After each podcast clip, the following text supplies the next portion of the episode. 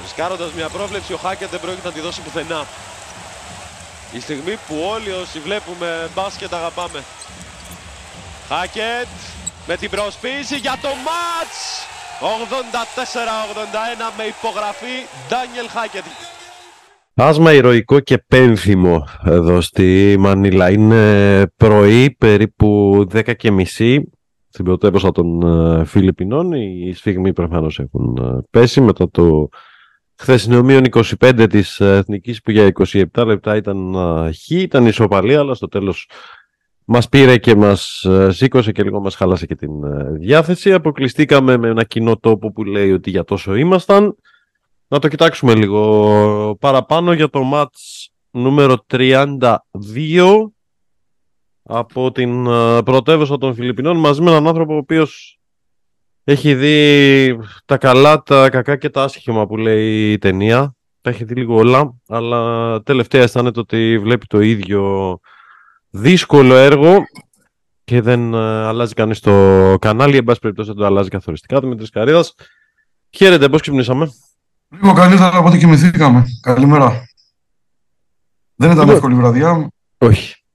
Εντάξει, πρέπει να προχωρήσουμε και τη διοργάνωση και τη δουλειά μας και να προσπαθήσουμε, εν πάση περιπτώσει, να αντιλάρουμε με αυτό που σε άκουσα να λες προχτές και το οποίο δυστυχώς το έχω χρησιμοποιήσει και πάει να γίνει κλισέ πολλά καλοκαίρια τώρα, ότι έγινε η απώλεια συνήθειά μας. Μόνο που τώρα το περιμέναμε. Δηλαδή... είναι διαφορετική η αίσθηση από πέρυσι. Δεν ήμουνα, δεν ήσουν στην ήττα από τη Γερμανία.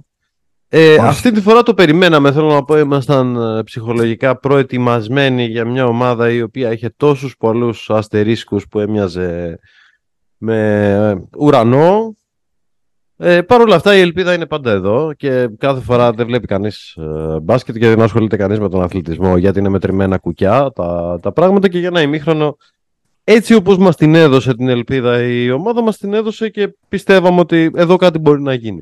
Γιατί, εντάξει, δεν θα ήταν τώρα και καμία έκπληξη Μαυροβούνιο ΗΠΑ, ένα κράτος 600.000 ψυχών, εν πάση περιπτώσει, να κερδίσει τις ΗΠΑ. Αυτό θα ήταν η απόλυτη έκπληξη. Το να κέρδιζε χθες τώρα η Ελλάδα η Λιθουανία, εντάξει, δεν θα σιώταν κιόλας και το μπασκετικό στερέωμα. Δεν ζητάγαμε δηλαδή κάτι το οποίο θα ήταν τόσο εξωφρενικό. Αλλά δεν ήρθε. Και απεδόθη δικαιοσύνη, έτσι όπως τουλάχιστον φάνηκαν οι δύο ομάδες. Τι σου μένει? Κοίταξε. Μου μένει ότι όλα τριγύρω αλλάζουν και όλα τα ίδια μένουν. 14 στήρα καλοκαίρια. 6-7 προπονητές, αν δεν κάνω λάθος. Αν δεν έχω χάσει κάτι στο μέτρημα, ελπίζω ότι έχω χάσει... προς τα πάνω, όχι προς τα κάτω, και είναι περισσότεροι. 2 διοικήσεις ομοσπονδίας. Να πούμε καμιά εκατοστή παίκτες αυτά τα 14 χρόνια που έχουν παίξει στην Εθνική. Πάνω κάτω τόσοι είναι. Λίγο λιγότεροι, λίγο περισσότεροι. Βλέπουμε τα ίδια. Η ελληνική ομάδα σε αυτά τα 14 χρόνια έχει κερδίσει έναν τρομακτικά μίζερο αριθμό 4 νοκάουτ αγώνων. Γιατί και ο χθεσινός αγώνας ήταν νοκάουτ, ήταν σε όμιλο, αλλά ήταν νοκάουτ. Είναι τρομακτικά μικρό το νούμερο. Παιχνίδια δηλαδή που έκριναν κάτι για να πάει στον επόμενο γύρο. Και κανένα από αυτά που κερδίσαμε δεν μας πήγε και πολύ μακριά. Δηλαδή δεν κερδίσαμε και κάποιο που μας έδωσε κάτι. Κερδίσαμε κάποιο για να αποκλειστούμε αμέσως μετά. Είναι τρομακτικός ο απολογισμός. Είναι, θα έλεγα, συντριπτικός ο απολογισμός, αν τα βάλεις όλα αυτά τα αθλητικά μαζί, και δείχνει ένα πράγμα το οποίο ομολογώ ότι δεν περίμενα να το πω ποτέ στη ζωή μου και να το παραδεχτώ για την εθνική ομάδα. Αλλά αν θέλουμε να είμαστε ρεαλιστές, όχι κοινικοί, όχι ομοί, ρεαλιστές, είναι ότι έχουμε μικρύνει πολύ σαν μέγεθος πια. Δεν είναι. Κάθε φορά βρίσκουμε μια καινούργια δικαιολογία. Δεν υπονοώ ότι αυτά που λες δεν έχουν βάση, έχουν και παραέχουν βάση. Φέτος δεν το περιμέναμε γιατί είχαμε απουσίες. Την προηγούμενη φορά μας έφταιγε η κακή μας μέρα. Ένα χρόνο πριν, δεν τα λέω με τη σειρά που έγιναν, τα λέω τυχαία, έτσι. Τα λέω πολύ σχηματικά. Μας έφταγαν οι διαιτητές, την παράλληλη ο προπονητής, μετά οι παίχτες, μετά η κακή μας μοίρα. Μήπως τελικά όλα αυτά απλά είναι η μεγάλη εικόνα, είναι το δεντράκι που κρύβει 14 χρόνια τώρα το δάσος. Μήπως απλώς δεν είμαστε τόσο καλοί. Μήπως αυτό πρέπει να παραδεχτούμε. Ήθελα να το πάω ακριβώς εκεί και το πήγες μόνος σου πραγματικά. Μήπως απλά δεν είμαστε τόσο καλοί και μήπως τελικά το 7-1 στο Ευρωμπάσκετ του 2015 επί παραδείγματος πήγαμε πέμπτη. Να μην το χρεώσω σαν αποτυχία. Μήπως το αντίστοιχο του 2022 που μείναμε έξω από την Γερμανία με εκείνο το 107-96 και η τελική κατάταξή μας, ας πούμε, είναι στην πέμπτη θέση με 6-1 ρεκόρ, να μην το χρεώσω σαν αποτυχία. Μήπως να αλλάξουμε τον πύχη, μήπως αυτό είναι το δίκαιο. Νομίζω ότι μάλλον εκεί πρέπει να πάμε, ότι αυτή τη στιγμή το μέγεθος που λέγεται εθνική ομάδα και ελληνικό μπάσκετ, αυτό που αντιπροσωπεύει στο ελληνικό μπάσκετ η εθνική ομάδα, γιατί το ελληνικό μπάσκετ είναι κάποια άλλα πράγματα, αλλά σε επίπεδο εθνικών ομάδων, ότι πλέον είμαστε μικρό μέγεθος. Και αυτό φαίνεται από εκεί που ξεκινάνε όλα, από τις μικρές εθνικές ομάδες, όπου φέτος φτάσαμε στο σημείο να επιχαιρόμαστε, γιατί βάλαμε 3 ομάδες μας στην πρώτη οκτάδα των Ευρωπαϊκών Πρωταθλημάτων. Κάποτε, όταν δεν παίρναμε μετάλλιο, δεν θεωρώ, έτσι να ξεκαθαρίσω κάτι, στις μικρές ηλικίες δεν θεωρώ ότι επιτυχία είναι να πάρεις μετάλλιο. Έχουμε φύγει από αυτό πια το επίπεδο που είμαστε δεκαετία του 80, που δεν είχαμε τίποτα να δείξουμε και κάθε μετάλλιο πανηγυριζόταν ως τεράστια επιτυχία. Το φάγαμε αυτό το παραμύθι, το περάσαμε αυτή τη μυθολογία. Τώρα πια μας νοιάζει αυτές οι ομάδες να αφήνουν πίσω τους παίχτες. Όχι αποτελέσματα. Αλλά όταν, το ξαναλέω, φτάνει στο σημείο να επιχαίρεσαι και να πανηγυρίζεις γιατί μπήκες στην οκτάδα, σημαίνει ότι αποδέχεσαι από μόνος σου ότι είσαι μικρό μέγεθος. Αυτό θα μπορούσε να το κάνει Πολωνία. Θα μπορούσε να το κάνει η Ουγγαρία. Θα μπορούσε να το κάνει η Ολλανδία. Η Σουηδία.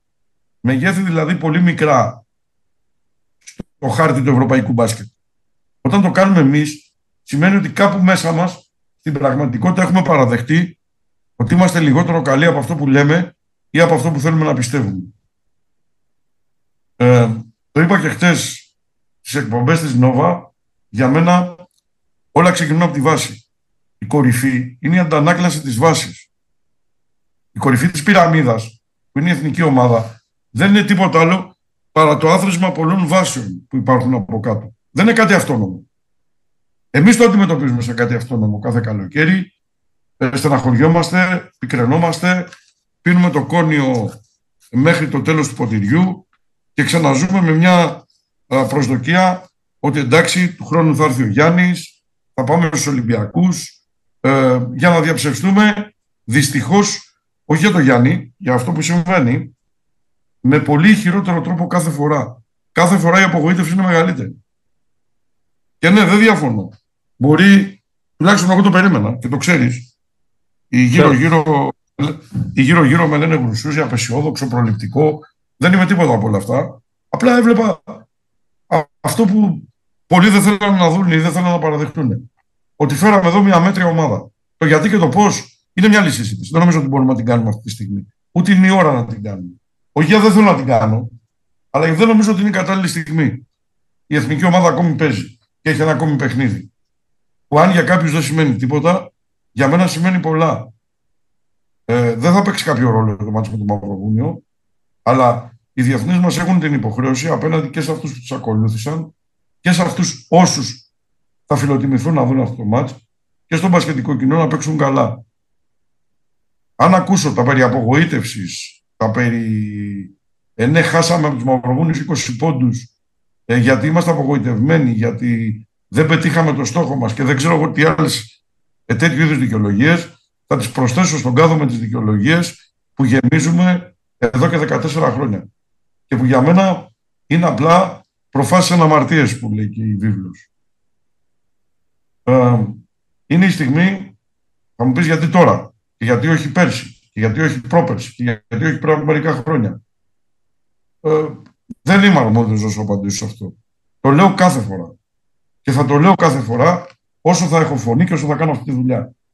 Όσο δεν συνασπίζονται γύρω από την εθνική ομάδα όλες οι δυνάμεις του ελληνικού μπάσκετ, χωρίς ιστεροβουλία, χωρίς δεύτερες σκέψεις και μακριά από ατομικά, οπαδικά, συλλογικά, συντεχνιακά και δεν ξέρω εγώ τι άλλο συμφέροντα, αυτή η εθνική ομάδα δεν θα προκόψει. Δεν έχει καμία ελπίδα να προκόψει. Ας έρθει ο Γιάννης, ας έρθουν 8 Γιάννηδες και 15 θανάσιμες. Δεν είναι και το πρόβλημά μας. Το πρόβλημά μας δεν είναι στο ποιος έρχεται, ποιος δεν έρχεται. Πάντα κάποιοι ερχόντουσαν και κάποιοι δεν ερχόντουσαν. Είναι η ιστορία της εθνικής ομάδας. Και όχι μόνο της δικής μας. Τι λες? Και όχι μόνο της δικής μας εθνικής ομάδας. Προφανώς όχι μόνο της δικής μας. Απόντες έχουν έρθει. Προφανώς όχι μόνο. Οι Βραζιλιάνοι έχασαν τον καλύτερο τους παίχτη με ένα σοκαριστικό τραυματισμό στο πρώτο ημίχρονο της διοργάνωσης και κέρδισαν αυτούς τους Καναδούς. Και οι Λετονοί κέρδισαν τους Ισπανούς. Δεν μπορώ. Χωρίς τον Πορζίνγκης. Ναι, εγώ θα διαβάσω την δεκάδα. Ρόντιον Σκούρουτς, Νταβίς Μπερτάνς, Νταϊρίς Μπερτάνς που δεν έπαιξε, Σμιτς, Στράουτινς, Κάβαρς, Σκέλε, Γκραζούλης, Πάσετσινικς που δεν έπαιξε, δεν ξέρω, λογικά ήταν τραυματίας. Άρτουρ Σκούρουτς, Άρτουρ Ζάγκαρς και ο Κρίστερ Ζόριξ. Αυτοί κέρδισαν την Ισπανία. Την Ισπανία. Η μισή από αυτούς, ακόμη και σε μοιημένο φίλο του μπάσκετ, δεν λένε τίποτα. Δεν τους ξέρει. Δηλαδή, ακόμη και σε μένα τώρα, αν πεις από μνήμης, πες μου οι 6 από αυτούς τους 12 που παίζουν, οι 5, θα δυσκολευτώ να το βρω. Ναι. Και είναι βέβαιο ότι θα κάνω και λάθος. Από μνήμης και μάλλον. Λοιπόν, πρέπει, νομίζω ότι κάποτε είχε πει σε ένα τραγούδι που δεν το είχε γράψει για τον μπάσκετ το Πορτοκάλογλου, αλλά έγινε ύμνος του μπάσκετ, από σπόντα, ότι και αυτό ακόμη είχε γράψει τότε. Ήμασταν πάντοτε παιχτάρες, μα δεν αλλάζαμε μπαλιές. Λοιπόν, εγώ νομίζω το αντίθετο, ότι οι μπαλιές αλλάζουν. Αλλά νομίζουμε ότι είμαστε πιο παιχτάρες από αυτό που είμαστε. Έχει δημιουργηθεί μια ψευδαίσθηση χειμωνιάτικη, επειδή ο Ολυμπιακός και ο Παναθηναϊκός κάνουν τη δική τους αυτόνομη πορεία εδώ και 20 χρόνια στην Ευρωλίγκα, με τα καλά τους, με τα στραβά τους, με τις καλές ή με τις κακές χρονιές τους, αλλά το γεγονός είναι ότι εδώ από το 1996 έχουν κερδίσει σε 27 χρόνια 9 φορές την Ευρωλίγκα. Μία φορά κάθε 3 χρόνια πάει αυτό, σαν διαιρέτης. Λοιπόν, και πιστεύουμε ότι βλέποντας αυτή την λαμπρή, ας πούμε, βιτρίνα, ότι τα πάντα πάνε καλά. Δυστυχώς δεν πάει τίποτα καλά. Λοιπόν, εδώ να κάνουμε ένα αστερίσκο από τους πολλούς. Ο Ολυμπιακός και ο Παναθηναϊκός έχουν κερδίσει την Ευρωλίγκα την τελευταία φορά που το έκαναν αμφότερο. Ο Ολυμπιακός πέρσι έφτασε ένα σουτ μακριά και πρόπερσι ένα σουτ μακριά από τον τελικό και κανείς δεν μειώνει αυτή την προσπάθεια. Όμως, η τελευταία φορά που κερδίθηκε εν τέλει η Ευρωλίγκα ήταν και από τις τελευταίες φορές που είτε ο ένας είτε ο άλλος είχε Έλληνες πρωταγωνιστές. Αυτή τη στιγμή ο Έλληνας πρωταγωνιστής του Ολυμπιακού, και διόρθωσε με αν κάνω λάθος, γιατί δεν λογίζω τον Βεζένικοφ ως Έλληνα, ακόμα κι αν είναι δικός μας, μεγαλωμένος εδώ κλπ. Τα ξέρουμε, τα ξαναλέμε. Ήταν ο Παπανικολάου, ο οποίος δεν έπαιξε στην τελευταία περίοδο. Θέλω να πω ότι οι εποχές του Περπέρογλου, του Σπανούλη και του Πρίντεζη, την εποχή του 2013 του Λονδίνου που ήμασταν εκεί μας, ήταν το πρώτο μου Final Four, ακόμα και του Κατσίβελη που γύρισε το μάτι στη δεύτερη περίοδο, και για τον Παναθηναϊκό το 2011 του MVP Διαμαντίδη και τον άλλον Τσαρτσαρίκα ή Μακόγλου και δεν συμμαζεύεται. Συγγνώμη, αλλά οι πρωταγωνιστές Έλληνες παίκτες, και πρωταγωνιστής δεν σημαίνει ότι βάζω 30, αλλά σημαίνει ότι έχω ευθύνη για αυτό που συμβαίνει στον τελικό, στον ημιτελικό. Έχω ευθύνη. Αν δεν παίξω καλά εγώ, δεν είναι μπαίνω μέσα για να το κρατήσω μέχρι να μπει ο καλός. Έχω ευθύνη για το τελικό αποτέλεσμα πολλαπλάσια. Και τώρα μπορεί να γυρνάμε γύρω-γύρω, αλλά ο Μιχάλης Λούτης ξεκινάει το παιχνίδι με 2 airball.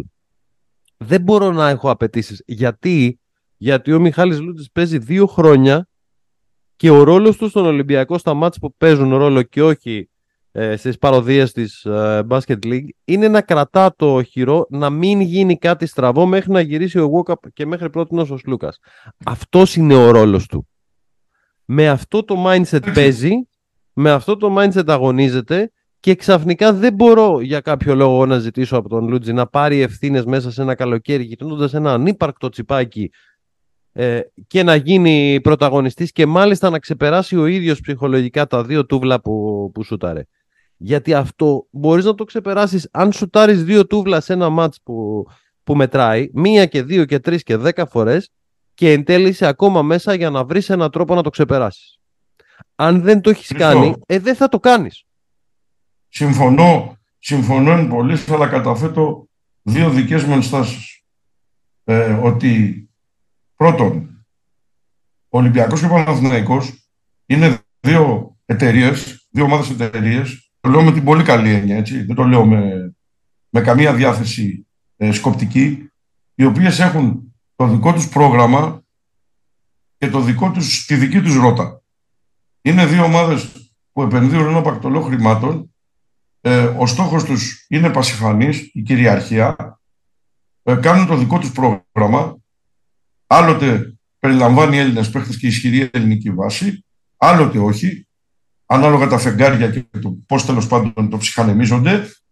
Δεν μπορώ να βασίζομαι στο τι θα προκύψει κάθε χρόνο για τον Ολυμπιακό και κάθε χρόνο για τον Παναθηναϊκό, για να λέμε ότι η εθνική ομάδα θα άγεται και θα φέρεται με βάση το πρόγραμμα άλλων. Όχι, δεν λέω αυτό. Για κανένα λόγο. Τώρα δεν ψέγει κανείς Ολυμπιακό και Παναθηναϊκό τώρα.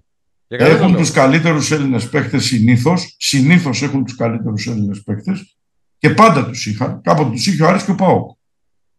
Έτσι πάει. Και από αυτούς οι περισσότεροι, όλοι, κάποιοι ενισχύουν την εθνική ομάδα.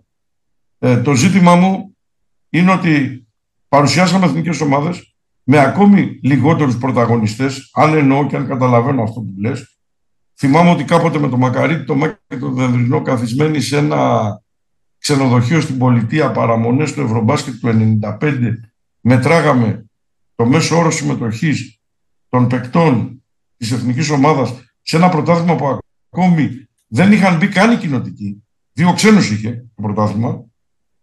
Δεν υπήρχε δηλαδή αυτός ο πακτολός, το ποτάμι των ξένων, 6, 7, 5, 12, δεν ξέρω πόσοι, και βγάζαμε τους μέσους όρους και μας είχε πιάσει θλίψη. Ναι, το ίδιο έχει πει ο Γιαννάκης για το 98. Το ίδιο ακριβώς έχει πει ο Γιαννάκης αυτό που λες για το 98. Μπράβο. Ότι περιμένουμε από τον Αλβέρτη να κερδίσει τον Ποντιρόγκα όταν είναι η αλλαγή του Ποντιρόγκα στο Παναθηναϊκό.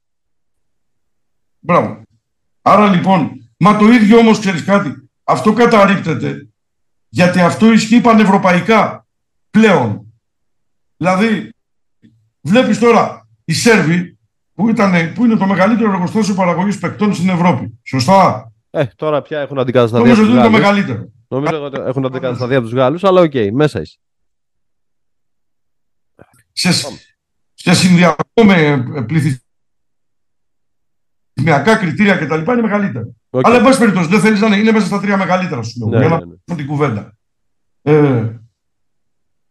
Ποιους έχουν? Η Παρτίζαν και ο Ερυθρός Αστέρας που είναι Ολυμπιακός και Παναθηναϊκός είναι τίγκα στον ξένο παίχτη. Ο Ερυθρός Αστέρας πόσους μάζεψε φέτος? Τι μάζεψε? 10, 12, πόσους έχει μάζεψε? Δεν ξέρω. Πρέπει να καθίσω να δω τον ρόστο για να καταλάβω τι έχουν κάνει στο Βελιγράδι. Όμως λειτουργεί από πίσω η παραγωγή. Δεν είναι ανάγκη την παραγωγή. Κάποτε ήταν η Παρτίζαν που μάζευε τους πάντες. Είχε όλη την παραγωγή της Σερβίας. Είχε ένα δίκτυο σκάουτινγκ και μάζευε όποιον υπήρχε. Μετά υπήρχε η Μέγκα, η ομάδα του Ρασνάτοβιτς. Και υπάρχει ακόμη. Τέλος πάντων, βρίσκουν τον τρόπο να υπάρχει παραγωγή. Και αυτή η παραγωγή να αναδεικνύεται. Θέλεις από μικρότερες ομάδες. Θέλεις από τις 2 μεγαλύτερες. Δεν ξέρω πώς. Έχουν τον τρόπο να αναδεικνύουν τους παίχτες τους, τους Σέρβους. Και αν δεν μπορεί να τους αναδείξει ο Ερυθρός Αστέρας, για τους χύψη ο μέγα λόγους του Ερυθρού Αστέρα, που μπορεί να είναι αντίστοιχοι με τους λόγους του Ολυμπιακού ή του Παναθηναϊκού σε εμάς, τους αναδεικνύει η Μέγκα. Τους αναδεικνύει δεν ξέρω ποιος άλλος, η Βοηγοντίνα. Ξέρω εγώ, οι ομάδες που έρχονται από κάτω, η FMP, ξέρω εγώ όλες αυτές οι ομάδες. Το ίδιο ισχύει και για την Τουρκία. Το ίδιο ισχύει για όλες τις χώρες. Δεν είναι δηλαδή ότι εμείς έχουμε το πρόβλημα αυτό και αμάν. Εμείς τι θα κάνουμε γιατί οι δύο καλύτερες ελληνικές ομάδες δεν έχουν Έλληνες παίκτες ή δεν έχουν καλούς Έλληνες παίκτες ή δεν έρχονται αυτοί οι Έλληνες παίκτες.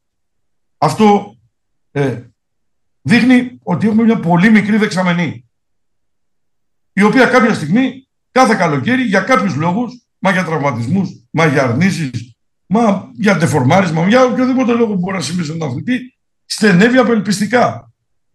Δεν νοείται ελληνικό μπάσκετ να έρχεται εδώ με έναν σέντερ, τον Παπαγιάννη, και ο δεύτερος σέντερ, ο καθόλου αφιλότιμος με το παιδί, δεν έχουμε τίποτα. Αξιότατος και μπράβο του, και όσες φορές έπαιξε, έβαλε το κορμί του στη φωτιά, αλλά δεν πάβει να είναι ένας παίκτης περιορισμένων για αυτό το επίπεδο δυνατοτήτων αυτή τη στιγμή. Μπορεί να εξελιχθεί και να γίνει πολύ καλός ο Χατζηδάκης. Δεν ξέρω. Αυτή τη στιγμή πάντως δεν ήταν για αυτό το επίπεδο. Τι να λέμε. Δεν έχει παίξει Ευρώπη καν. Ναι, δεν έχει παραστάσεις. Δεν έχει παίξει ένα διεθνές μάτι στην καριέρα. Λοιπόν, και καθόμαστε εμείς τώρα και κουβεντιάζουμε για το πώς και γιατί. Το θέμα είναι ένα. Ότι όλα τα μεγέθη αυτή τη στιγμή, πλην των μεγεθών του Ολυμπιακού και του Παναθηναϊκού, στο ελληνικό, που επαναλαμβάνω, αυτοί έχουν μια αυτόνομη πορεία, είναι συρρυκνωμένα. Είναι μικρά. Έχεις μικρό και ανυπόλοιπτο πρωτάθλημα πια. Κάποτε το 1992, που τον κοροϊδεύαμε και κακώς τον κοροϊδεύαμε τον άνθρωπο, λυπάμαι δηλαδή, το έχω πει και κατηδίαν γιατί είναι φίλος μου, είχε βγει ο Θόδωρος ο Καρατζάς και έλεγε έχουμε το καλύτερο πρωτάθλημα στην Ευρώπη. Δεν είχαμε το καλύτερο πρωτάθλημα στην Ευρώπη. Αλλά ήταν think big. Σκεφτόταν και πούλαγε ότι έχουμε το καλύτερο πρωτάθλημα στην Ευρώπη. Οι παίχτες ένιωθαν ότι παίζουν στο καλύτερο πρωτάθλημα της Ευρώπης. Τρίχες. Στο σαλούν παίζανε του Παπάγου και στο Sporting. Όμως υπήρχε όραμα. Ένιωθες δηλαδή ότι ο παίχτης ήθελε να είναι εκεί πέρα. Ήθελε να παίξει εκεί. Σήμερα έχεις ένα πρωτάθλημα που είναι ανυπόλοιπτο.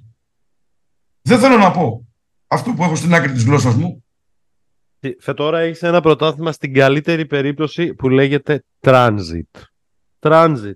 Αν πρέπει να παίξω super market, εκεί... πασαρέλα. Όχι, όχι. Αν πρέπει να παίξω εκεί, θα περάσω για λίγο για εκεί στο δρόμο μου για κάπου αλλού. Αυτός ξέρω πολύ καλά ότι πιθανώς να μην πάρω όλα τα χρήματά μου, ότι θα υπάρχουν ένα σωρό θέματα ή θα τα πάρω μετά από κάποιο καιρό, θα πάω να παίξω αυτούς τους περίεργους, να γράψω νούμερα, γιατί ακόμα εν τη αυτή περιπτώσει υπάρχει ένας βαθμός δυσκολίας που εκτιμάται αν γράψεις νούμερα στην Ελλάδα ότι μπορεί να γράψεις αλλού, για να πάω αλλού. Αυτή είναι η πραγματικότητα και επιπλέον στο ελληνικό πρωτάθλημα η σκιά της διαφθοράς και του στοιχηματισμού πέφτει πάρα πολλά χρόνια συνεχόμενα και δεν τρέχει σχεδόν τίποτα. Όχι, στο εξωτερικό, εγώ δεν θα πω δική μου άποψη, παρότι έχω άποψη, αλλά θα πω ότι στο εξωτερικό θεωρείται διεφθαρμένο πρωτάθλημα το ελληνικό. Η λέξη που το συνοδεύει είναι corruption. Παντού. Όποιος όταν μιλήσεις. Λοιπόν, και χτυπάνε κόκκινο. Εγώ δεν παίζω στοίχημα, δεν είμαι παίκτης στοιχήματος. Τα ακούω από αυτούς που παίζουν και ξέρουν. Χτυπάνε κόκκινο. Κάνα δύο παιχνίδια κάθε εβδομάδα που τα μπλοκάρουν, τα σταματάνε, δεν ξέρω τι γίνεται εκεί πέρα, τα κλειδώνουν. Γιατί προφανώς χτυπάει κόκκινο στις στοιχηματικές εταιρείες για κάποιο λόγο. Λοιπόν. Τι βλέπεις τώρα για το μέλλον? Άστα τώρα για το πρωτάθλημα. Τίποτα. Δεν βλέπω τίποτα για το συζήτηση. Εγώ θα πιαστώ λίγο από το κομμάτι.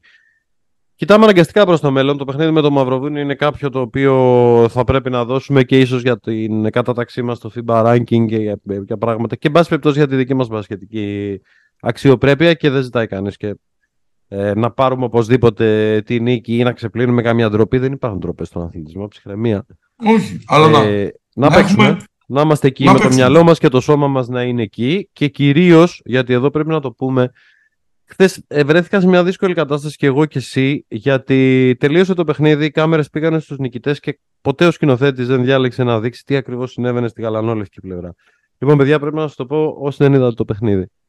Αυτό που συνέβη χθες, πήγαν να χαιρετήσουν οι παίκτες και το τεχνικό επιτελείο και κίνησαν να φύγουν και γύρισαν πίσω. Δεν τους γυρίσανε, ήταν αναγκαστικό ότι θα γύριζαν πίσω, διότι υπήρχε Όχι ένα χειροκρότημα του στυλ «Μπράβο παιδιά, δεν πειράζει». Υπήρχε ένταση, υπήρχε αποθέωση των ηττημένων. Ήταν κάτι μη ελληνικό. Ήταν ένα πράγμα το οποίο δεν το βλέπεις εδώ. Βλέπεις ακριβώς το αντίθετο. Ήταν ένα κύτταρο υγείας που λες σε τελική ανάλυση δεν αξίζουμε να έχουμε, όπου και να κοιτάξεις τον ελληνικό αθλητισμό, ως και στην ελληνική κοινωνία. Γι' αυτό έκλαψαν όλοι τους εκεί. Γιατί είναι μεγαλωμένοι αλλιώς. Όλοι τους είναι μεγαλωμένοι αλλιώς. Αυτό το είδος των αθλητισμών, το πιο αγνό του κομμάτι που εκφράστηκε χθες, δεν το ξέρουν. Δεν έχουν μεγαλώσει σε αυτό. Και ήρθαν σε επαφή μαζί του και συγκινήθηκαν όλοι με πιο τραγική φιγούρα τον Κώστα Παπανικολάου, ο οποίος έρχεται να παίξει ένα δεύτερο συνεχόμενο παγκόσμιο και τα πράγματα του πάνε όσο άσχημα του πήγαν και το 19. Δεν μπορεί να βάλει σουτ για κανένα λόγο και έχει καταρρεύσει μέσα του, και την αφοσίωσή του σε αυτή την ομάδα την έχει κάνει και λόγια και πράξεις, που είναι το πιο σημαντικό. Αυτό το χθεσινό πραγματικά, και τώρα που το λέω, με ανατριχιάζει. Γιατί όλοι μας έχουμε αποδεχτεί μέσα μας κακώς τον στήρο και στεγνό και ψυχρό και κοινικό και χυδαίο οπαδισμό. Ο οπαδισμός δεν είναι κακός όταν εκφράζεται με σωστό τρόπο. Και αυτοί που ήρθαν εδώ οπαδοί της Εθνικής είναι. Πρώτα φιλαθλοί και μετά οπαδοί. Όμως τα παιδιά αυτά έχουν βιώσει τους οπαδούς που δεν είναι φιλαθλοί. Αυτούς που σε κάθε ήττα, ακόμη και τους παίκτες δικής τους ομάδας, θα τους χλεβάσουν, θα τους βρίσουν, θα τους φτύσουν για να τους αποθεώσουν την επόμενη όταν θα κάνουν μια μεγάλη νίκη. Εγώ, αν ήμουν Ομοσπονδία, θα έφτιαχνα ένα βιντεάκι 3 λεπτών. Όχι για να το παίξω στο social media, όχι για επικοινωνιακούς λόγους, που κανονικά θα έπρεπε να το κάνει και αυτό. Να το έχω, και όταν καλώ παίχτες στην εθνική ομάδα, τους το δείχνω. Όταν το καλούνται. Και να του λέω, θέλεις να παίξεις εδώ που υπάρχει υγεία ή δεν θέλεις? Δεν θέλεις, δεν πειράζει. Αλλά είσαι ύπευθυνος. Κοίτα ποια είναι η εθνική ομάδα. Κοίτα τι αντιπροσωπεύει αυτή η ομάδα. Γιατί πολλά παιδιά, δεν λέω για τους παρόντες, δεν λέω για τους απόντες, δεν λέω, πολλά παιδιά, η εθνική ομάδα δεν τους λέει απολύτως τίποτα. Είναι ένα αναγκαίο υποχρεωτικό διάλειμμα ανάμεσα στις χειμωνιάτικες υποχρεώσεις του. Δεν είναι έτσι. Η εθνική ομάδα είναι το ελληνικό μπάσκετ. Πριν, πρώτα και πάνω απ' όλα. Η εθνική ομάδα είναι το μπάσκετ. Η εθνική ομάδα άνοιξε την πόρτα για όλους τους υπόλοιπους. Αν δεν υπήρχε το 87, δεν θα υπήρχε σήμερα ούτε ο Ολυμπιακός σε αυτή τη μορφή, ούτε ο Παναθηναϊκός σε αυτή τη μορφή, ούτε τίποτα σε αυτή τη μορφή. Τέλος, αν δεν γινόταν η μεγάλη έκρηξη του 1987 από την εθνική ομάδα, δεν θα υπήρχε τίποτα σήμερα. Θα ήταν το μπάσκετ όπως ήταν στη δεκαετία του 80. Βέβαια πιστεύω ότι έχουμε γυρίσει στη δεκαετία του 80, αλλά έχουμε γυρίσει μέσα από μια άλλη διαδρομή, ζώντας και τα καλά χρόνια. Δυστυχώς όμως, για κανέναν τα καλά χρόνια δεν αποτέλεσαν μάθημα και κριτήριο. Τα θεωρούσαμε δεδομένα. Τα είχαμε, εμείς προεισπράξαμε, σαν ελληνικό μπάσκετ μιλάω, προεισπράξαμε όλα τα καλά χρόνια και αυτά που δεν ήρθαν.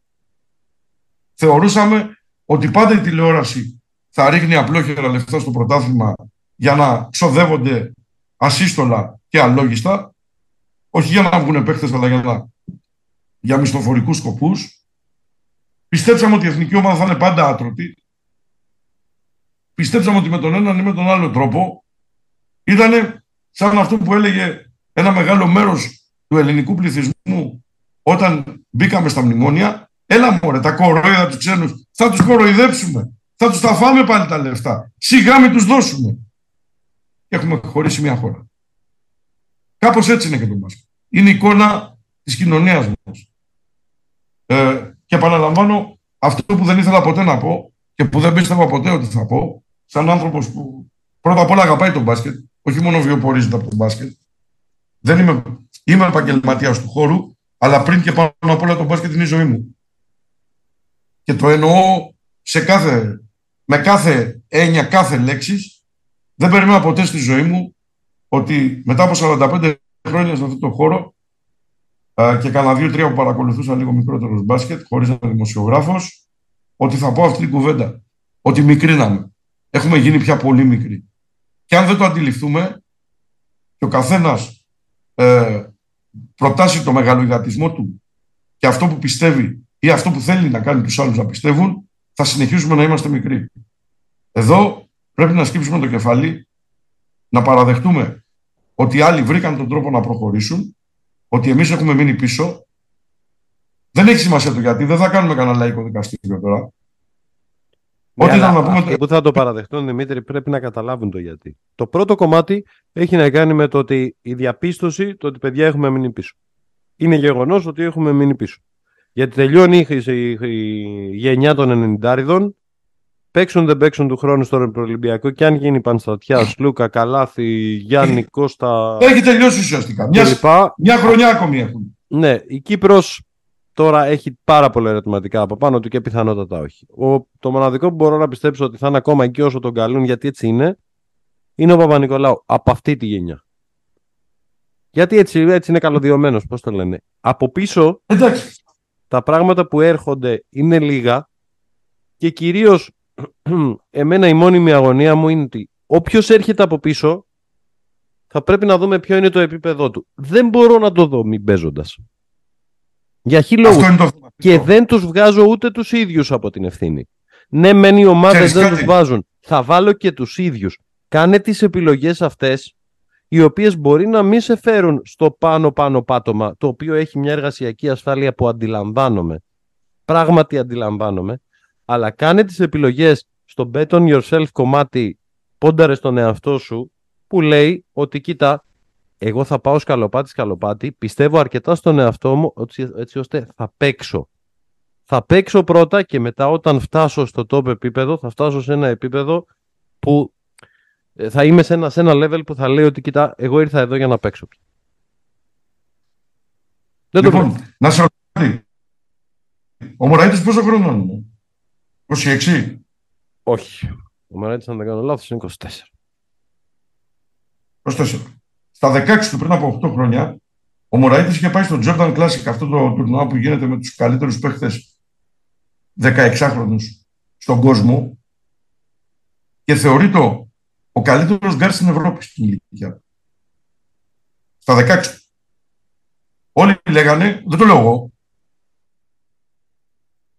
το έλεγαν οι σκάουτερ, οι αναλυτές, τον είχαν νούμερο ένα γκάρ στην ηλικία του. Θα μου πεις, τους είχαν ξεφύγει παίχτες. Εμφανίστηκαν άλλοι, οκ, το δέχομαι. Και πάντα δεν θέλεις να ήταν ο νούμερο ένα γκάρ. Και πάντα θα συμβεί αυτό. Ήταν μέσα στους 10 καλύτερους, Ευρωπαίους γκάρ στην ηλικία του. Στα 16. Φτάσαμε στα 24 του Μωραήτη να καρδιοχτυπάμε. Δεν φταίει το παιδί. Έτσι, δεν το ρίχνω στο παιδί. Να μπαίνει μέσα, να κάνει δύο κλεψίματα, να δίνει πράγματα στην ομάδα, να βάζει δύο σουτ, να παίζει καλά. Και να λέμε, ο Μωραήτης αποκάλυψε στα 24. Θα ήθελα να καθίσω να ψάξω, και θα το ψάξω κάποια στιγμή, να δω ποιοι ήταν εκείνοι οι άλλοι γκάρ πριν από 8 χρόνια και πού είναι σήμερα αυτοί. Είμαι βέβαιος ότι από εκείνους τους 10 γκάρ, οι 8, οι 7, αν είναι υγιείς και έχουν εξελιχθεί, παίζουν πια σε ανώτερο επίπεδο στα 24 τους.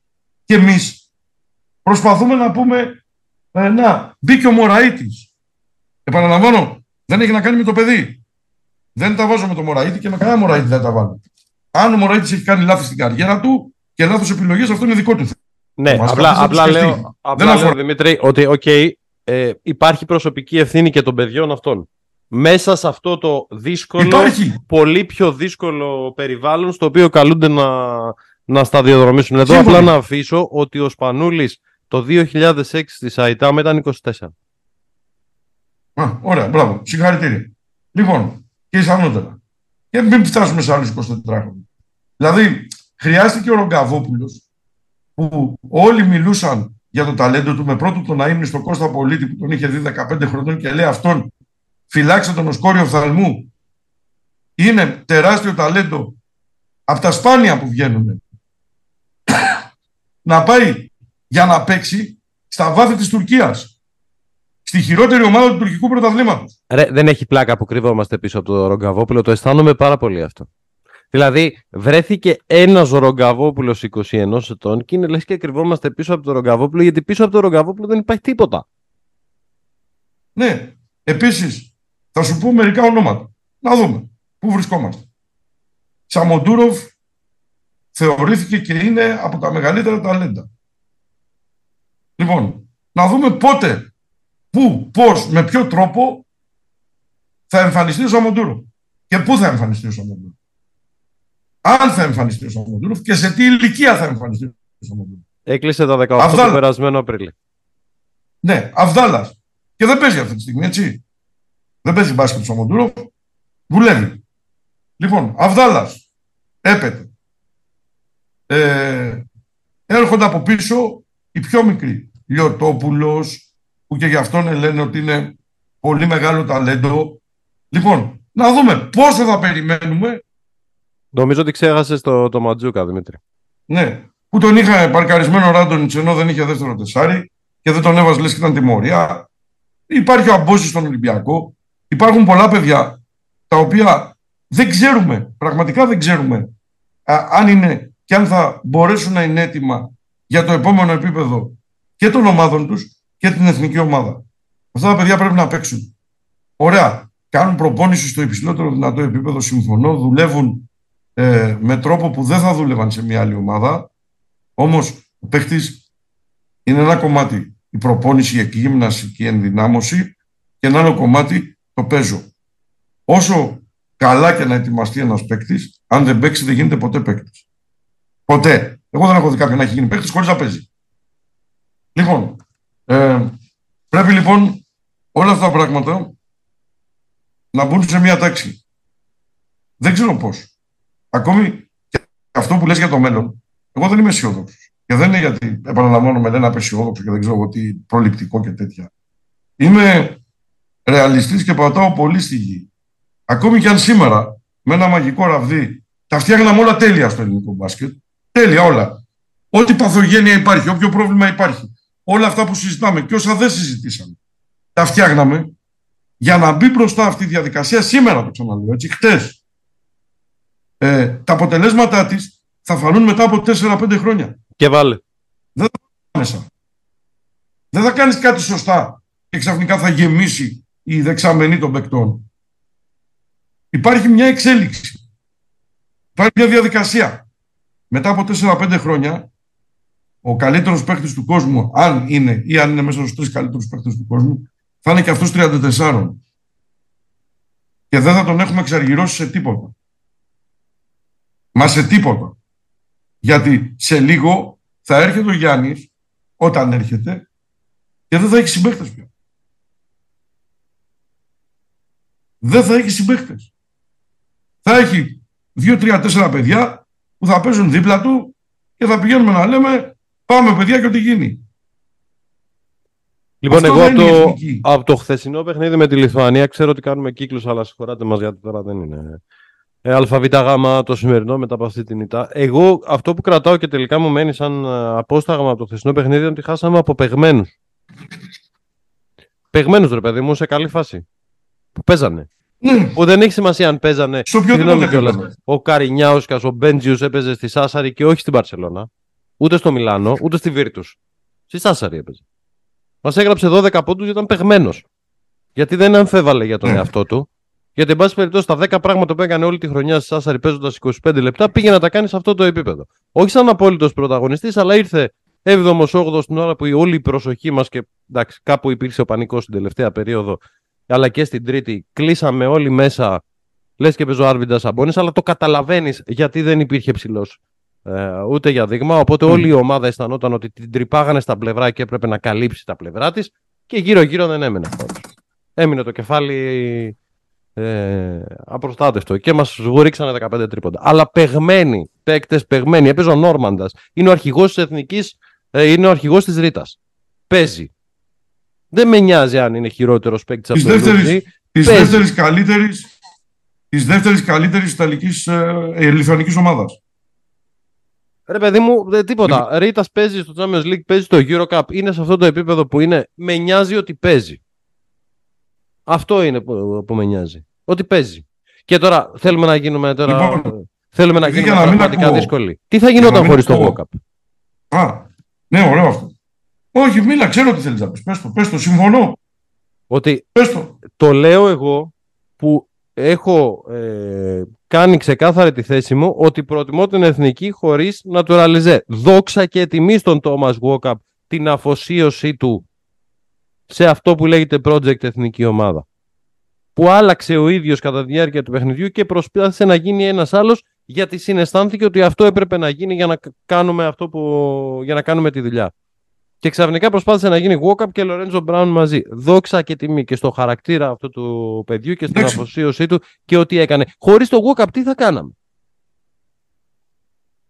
Είναι ένα μεγάλο δέντρο που κρύβει τη γύμνια μας, το δάσος μας, που είναι κατεκαμένο όπως και της υπόλοιπης Ελλάδας. Και για να το προχωρήσω ένα βήμα παρακάτω. Ποιος έχει το μυαλό του στο κεφάλι του αυτή τη στιγμή και λέει ότι πρέπει να βγάλουμε 2,7 εκατομμύρια από τα ταμεία να τα ρίξουμε σε προολυμπιακό τη στιγμή που το αναπτυξιακό μας πρόγραμμα είναι εκεί που είναι? Δεν λαϊκίζω, δεν θέλω.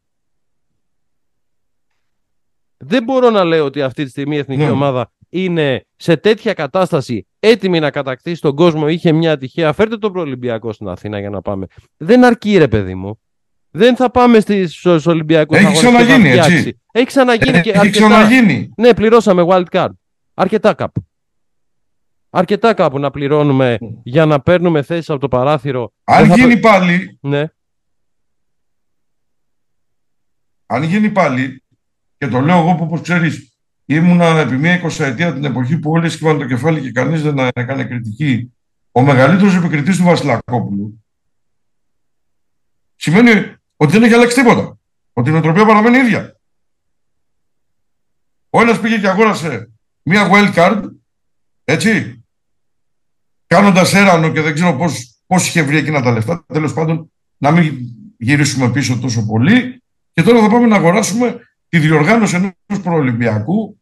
Ναι, όχι να αγοράσουμε, να κάνουμε ένα προολυμπιακό, πληρώνοντας ένα τρομακτικό ποσό στην ελπίδα ότι θα το διοργανώσουμε και θα έχουμε την αβάντα, την όποια αβάντα, για να πάμε στους Ολυμπιακούς Αγώνες. Λοιπόν. Και έρχεται κάποιος και σου λέει, για να βλέπουμε όλες τις πλευρές, ότι θα το κάνουμε γιατί πρέπει να εξαργυρώσουμε τον Γιάννη. Τι λες? Και αν δεν έρθει ο Γιάννης, τι θα εξαργυρώσουμε? Δεν γίνεται έτσι. Άκουσα σου πω. Θέλεις να μιλήσουμε για την εθνική αυτή καθ' αυτή, σκέτη, χωρίς τίποτε συνδεδεμένο με το όλο οικοδόμημα? Δεν έχω καμία αντίρρηση στο ότι ήρθε ο Ιτούδης προπονητής. Ο Ιτούδης είναι ένας καταξιωμένος προπονητής, έχει κερδίσει 2 Ευρωλίγκες. Δεν μπορούσε κανείς να πει γιατί είναι προπονητής στην εθνική ομάδα, γιατί είναι από τους καλύτερους Έλληνες προπονητές, γιατί είχε τη διάθεση, γιατί. Και κανένα πρόβλημα με τον Δημήτρη, δεν έχω κάτι να πω. Μακριά από μένα αυτό, όμως πιστεύω ότι η εθνική πρέπει να πληρώσει, αντί να πληρώσει 2,7, να πληρώσει και να έχει full time προπονητή. Δικό της προπονητή. Δεν ξέρω πώς θα λέγεται. Ας μην είναι του μεγέθους του Ιτούδη.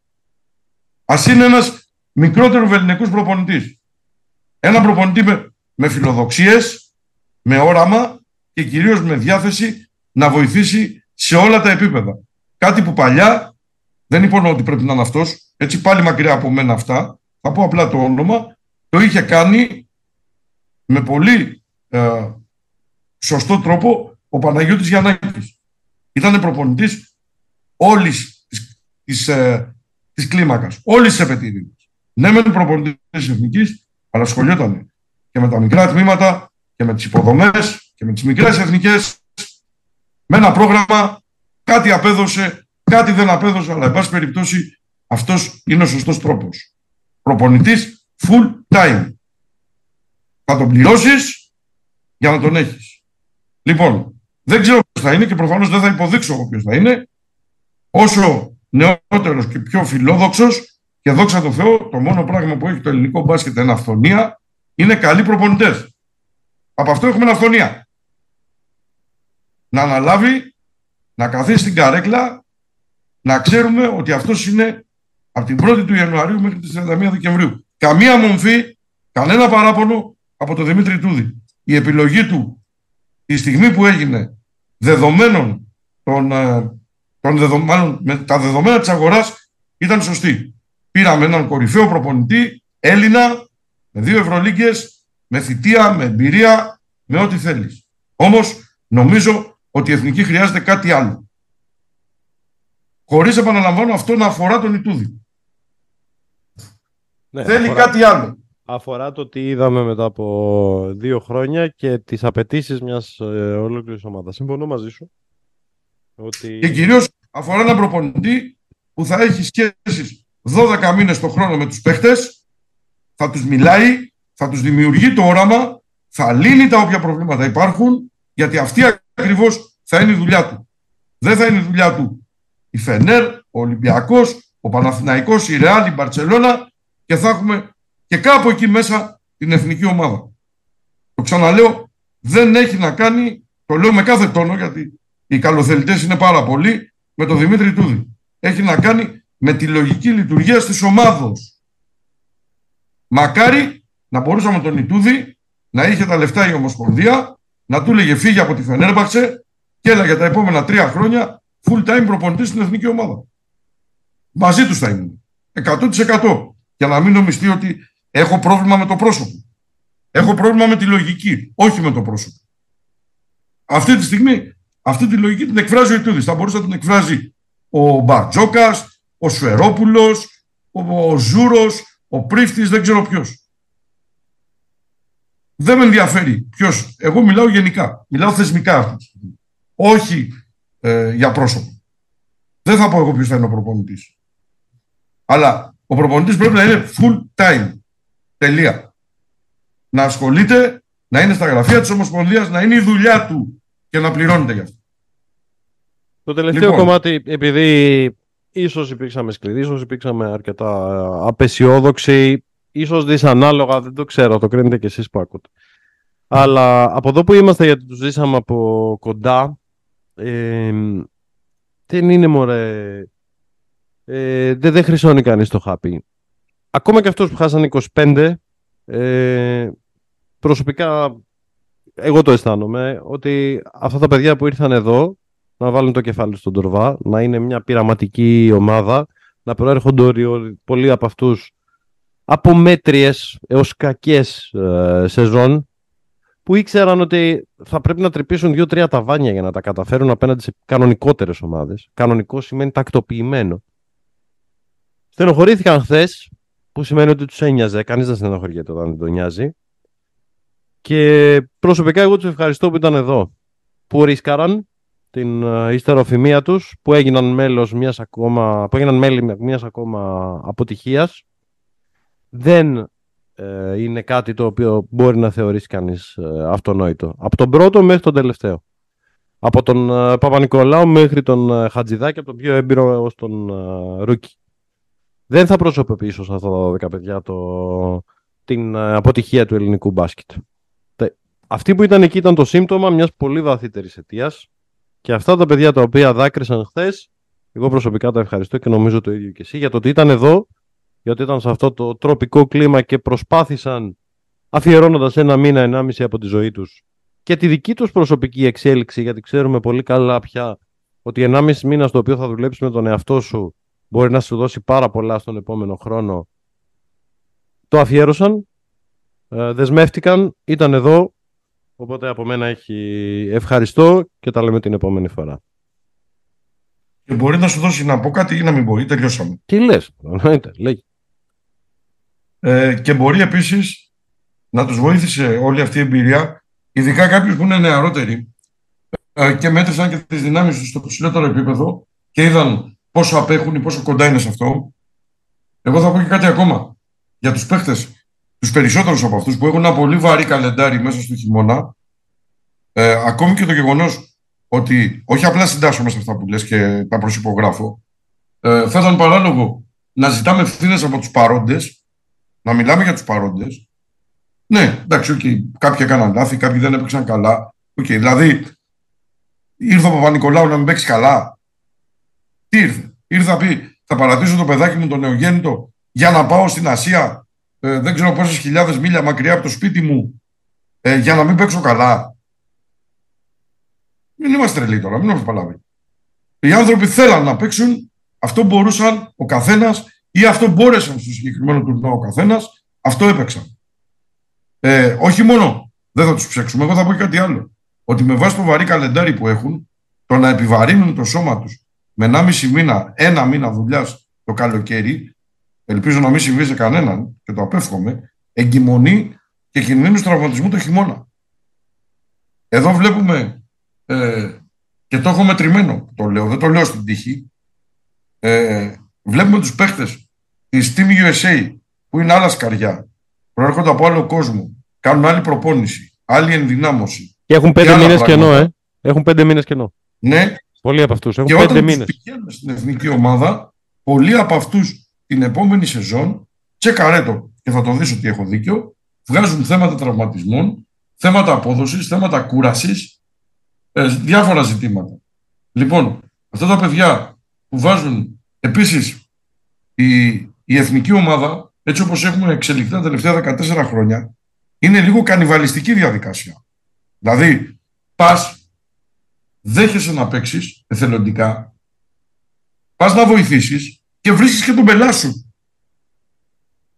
Δηλαδή, βρίσκεις τον πελά σου με την έννοια ότι αρχίζει το γύρω-γύρω όλων αυτών των τύπων που κάθονται μπροστά από ένα πληκτρολόγιο και στον καναπέ τους και τα ξέρουν όλα και δεν είναι εδώ να δουν. Γιατί αυτοί που είναι εδώ μπορούν να μιλήσουν.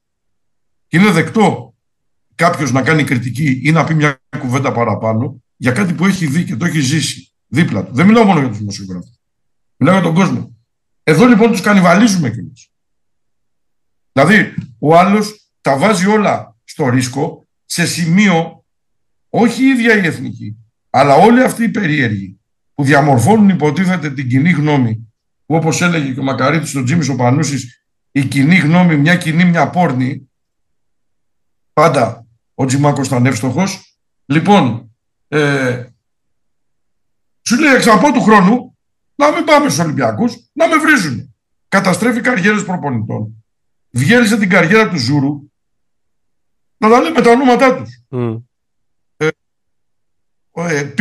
Βρήκε τον Κατσικάρη στο καλύτερο σημείο της καριέρας του και τον πήγε πίσω. Σωστό. Λάθος κάνω. Όχι. 13-2. 13-2 σε δύο καλοκαίρια, 2.000. Ναι. Και ήταν αποτυχημένος. Δεν τον λέω απότυχημένο. Μην μπερδευτώ και εκεί τώρα με το Φώτη που είναι και μαζί μας. Λοιπόν, ο Σκουρτόπουλος θεωρήθηκε προπονητής τρίτης διαλογής και πήγε στη Ρουμανία να βρει την τύχη του. Λοιπόν, δηλαδή, εδώ τους κανιβαλίζουμε κιόλας.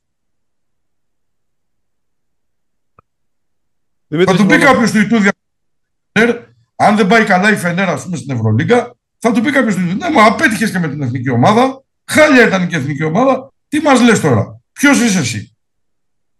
Οι παίκτες γνωρίζουν μηδενισμό γιατί έρχονται να παίξουν. Να είναι τρομακτικό πράγμα. Κάποιος να παίζει, να προσπαθεί, και να του πεις εντάξει. Εγώ αυτό λέω για τους παίκτες. Αυτό μπορούσαν, αυτό έκαναν. Αν κάποιος με πείσει ότι ο Χατζηδάκης, τυχαία πάλι λέω το όνομα του παιδιού, ήταν ο Καρίμ Αμπτούλ Τζαμπάρ και δεν μας το έδειξε. Ο Μωραΐτης ήταν ο Μάτζικ Τζόνσον και δεν μας το έδειξε. Και ο Ρογκαβόπουλος ήταν η μετενσάρκωση του Λεμπρόν Τζέιμς και του Τζόρνταν και δεν μας το έδειξε. Και με πείσει γι' αυτό, θα πω ναι, οκ, εντάξει. Μπορούσαν να κάνουν 3.000 πράγματα παραπάνω και δεν τα έκαναν. Αυτά μπορούσαν, όπως έχει πει, θα το μνημονεύσω, χωρίς να έχω πάρει άδεια, σε κάτι συζητήσεις μας ο Μάνος ο Μανουσέλης, πολύ εύστοχα, αυτή η στάνη μιλά, αυτό το καλαβγάζει. Και το έλεγε καμιά φορά και μαζί μας όταν ήταν σε κουμπές στην Νόβα, έλεγε αυτός ο φούρνος, αυτό το ψωμί βγάζει. Λοιπόν, το θέμα ξέρεις ποιο είναι, γιατί αυτός ο φούρνος βγάζει αυτό το ψωμί. Όχι γιατί το ψωμί αυτό δεν είναι το ίδιο νόστιμο με κάποια άλλα του διπλανού φούρνου. Να ψάξουμε να βρούμε λοιπόν γιατί αυτός ο φούρνος βγάζει αυτό το ψωμί. Και κάποτε έβγαζε διαφορετικό ψωμί. Αυτό είναι όλο το θέμα. Όλα τα άλλα είναι λαϊκισμοί, κουβέντες του πεζοδρομίου, φτηνή κριτική, ανέξοδη, που γίνεται από ημιμαθείς μπασκετικά ή αμαθείς μπασκετικά ανθρώπους. Αυτοί που αγαπάνε το μπάσκετ, τελεία και παύλα, και την εθνική ομάδα, πρέπει να έχουν στο μυαλό τους μόνο ένα πράγμα. Γιατί αυτός ο φούρνος βγάζει αυτό το ψωμί. Καλημέρα σας κύριε Καούρη, δεν έχω τίποτα άλλο. Την επόμενη φορά, κύριε Καρύδα, θα συζητήσουμε για τις Λετονίες, τις Ισπανίες, τον κακό χαμό που γίνεται στον όμιλο της Ιταλίας, των Πορτορικάνων, των Δομινικανών και της Σερβίας. Καθώς και στον άλλο το ίδιο γίνεται. Και στον Καναδά γίνεται κακός χαμός. Έχουν γίνει τα πάντα ίσιωμα. Η Βραζιλία κέρδισε τον Καναδά και είμαστε στην ευχάριστη θέση να βλέπουμε τελικούς και να δούμε τελικούς αύριο, καθότι δεν έχει ισοβαθμίες, δεν έχει τέτοιου είδους μαθηματικά. Συν 10 να κερδίσουμε 7 και να χάσουμε με 6. Αλλά έχει κερδίζεις, πας παρακάτω. Και αυτό και δεν μου λες... η καλύτερη δυνατή συνθήκη. Δεν μου λες, Χρήστο, να σε ρωτήσω κάτι πριν κλείσουμε. Και εγώ πώς θα βγάλω τώρα τη μέρα μου χωρίς.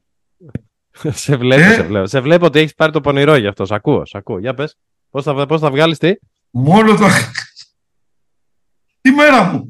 Σήμερα που έχω ρεπό και δεν δουλεύω και περίμενα να καθίσω, να βγάζω ισοβαθμίες, να δω τι γίνεται στους ομίλους, διαφορές, τι θα παίζεται αύριο. Ξαφνικά στους δύο καλύτερους ομίλους που έχουμε δει εδώ και πάρα πολλά χρόνια, άκουσον, Σερβία, Δομινικανική Δημοκρατία, Ιταλία, Πορτορίκο μαζί, στο 3-1, και το ίδιο ακριβώς Καναδάς, Ισπανία, Βραζιλία, Λετονία, στο 3-1. Περνάω φανταστικά. Θα κάτσω να δω παιχνίδια, να ξέρεις τώρα. Εγώ έτσι θα κάνω. Θα κάτσω να δω Φοντέκιο, συμπυκνωμένα highlights. Θα δω Βραζιλία, να δω πώς ακριβώς το κάνανε. Κράτησαν τους 65 πόντους στους Καναδούς. Ναι, θέλω να δω πώς ακριβώς συμβαίνουν αυτές οι μαγκανίες. Για να είμαστε έτοιμοι και αύριο, γιατί εδώ θα είμαστε. Έχει 4 τελικούς. 4 τελικούς. Δηλαδή, σε αυτούς τους δύο ομίλους. Και τα 4 μάτς που θα γίνουν είναι νοκάουτ, είναι χάνεις βγαίνεις. Λοιπόν, τυχερή ότι όσοι στην Αθήνα θα τα μεταδώσουν αυτά. Εμείς θα δούμε τον τελικό της πρώτης θέσης μεταξύ Λιθουανίας και Ηνωμένων Πολιτειών. Ναι. Όπου από χθες έχεις πει ότι αν οι Λιθουανοί παίξουν όπως έχουν παίξει τα 4 πρώτα παιχνίδια, με τον τρόπο και το στυλ που έχουν παίξει, θα κερδίσουν τους Αμερικάνους.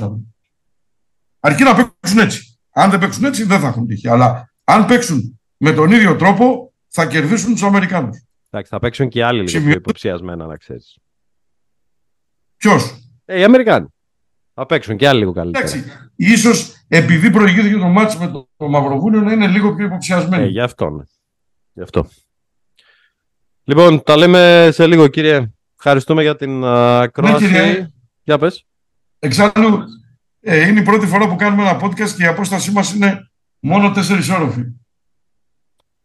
Λοιπόν, ευχαριστούμε για την ακρόαση, ευχαριστώ για τα μηνύματα και τα σχόλια. Εδώ θα είμαστε από τη Μανίλα και θα τα πούμε σε 2 μέρες όταν ολοκληρωθεί αυτό το puzzle των 8 καλύτερων ομάδων και πάμε στην τελική ευθεία για να δούμε τι ακριβώς θα συμβεί εδώ.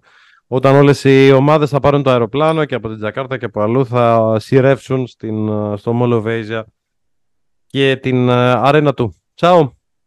Χαίρετε!